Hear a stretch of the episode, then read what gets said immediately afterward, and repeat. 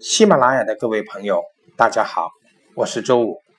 今天我们要讲的是 ISO 九零零幺二零一五版的标准第四章组织环境其中的四点一理解组织及环境。那在这一节的标准之中呢，我们主要讲的内容是什么呢？主要是讲的关于企业的组织及其环境的一些关注点。以及我们在体系推动的过程中，我们如何去理解这一点？那关于这个部分，我们要讲三层的意思。第一，组织环境的概念。什么是组织环境呢？组织环境是指对组织建立和实施组织的目标和战略有影响的内部和外部因素的结合。所以，根据概念，我们可以知道，组织环境可以分为什么？内部环境和外部环境。内部环境指什么呢？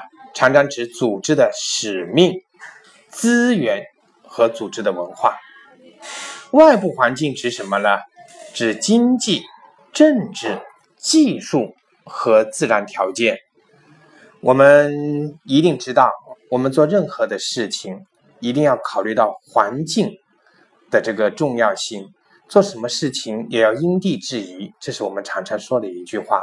所以说，一个组织的一个建设，一个组织的质量管理体系的建设，毫无疑问是一定要考虑到这个组织的内部环境，也就是自己这个组织的使命、资源和组织的文化。那这里面我们可以去参照我们企业的企业文化，比方我们的愿景啊、使命啊。组织目前所拥有的技术资源、人力资源等等，以及企业的价值观等等等等，这是我们要考虑的内部环境。那外部环境就是我们这个整个企业所处的这个经济、政治、技术和自然条件等等。好，这是我们说的要理解的第一层意思：组织环境的概念。第二个呢，我们要理解的是组织环境和组织目标的关系。我们应该将组织环境理解成一个过程，而这个过程确定了影响组织的目的、目标和可持续性的因素。组织的存在呢，是为了实现某一个目的，且该目的驱使着组织做每一件事情。一个组织要想长期的生存下去，就要清楚自己的目的。和存在的贡献。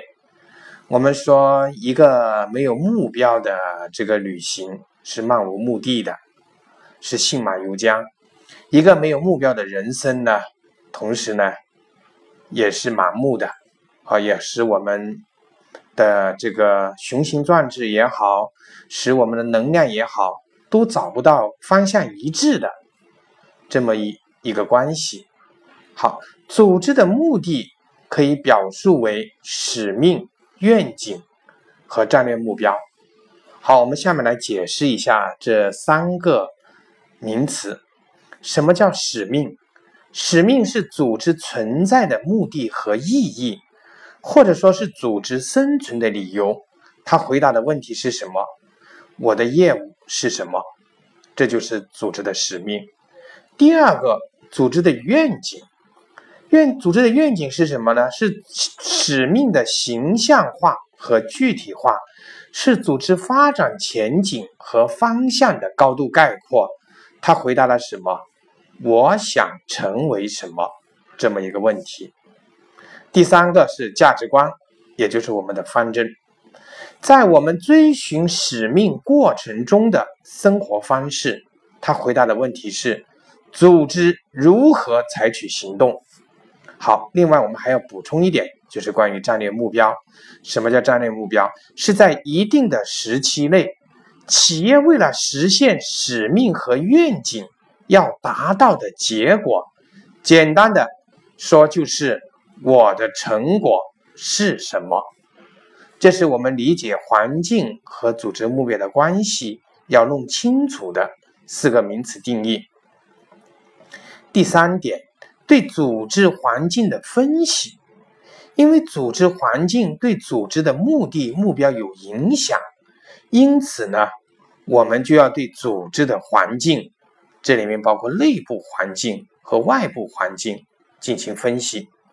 好，所以我们看到整个标准的四点一，理解组织及其环境提到的这些内容，告诉我们一件事情：我们可能在之前做 ISO 九零零幺的时候呢，我们可能有的有的企业可能会存在一些和其他部门的。这种接轨，还有对这个外部环境的了解，以及基于内部环境的这种认识，基于内部环境的特征来建立质量管理体系，可能考虑的不多。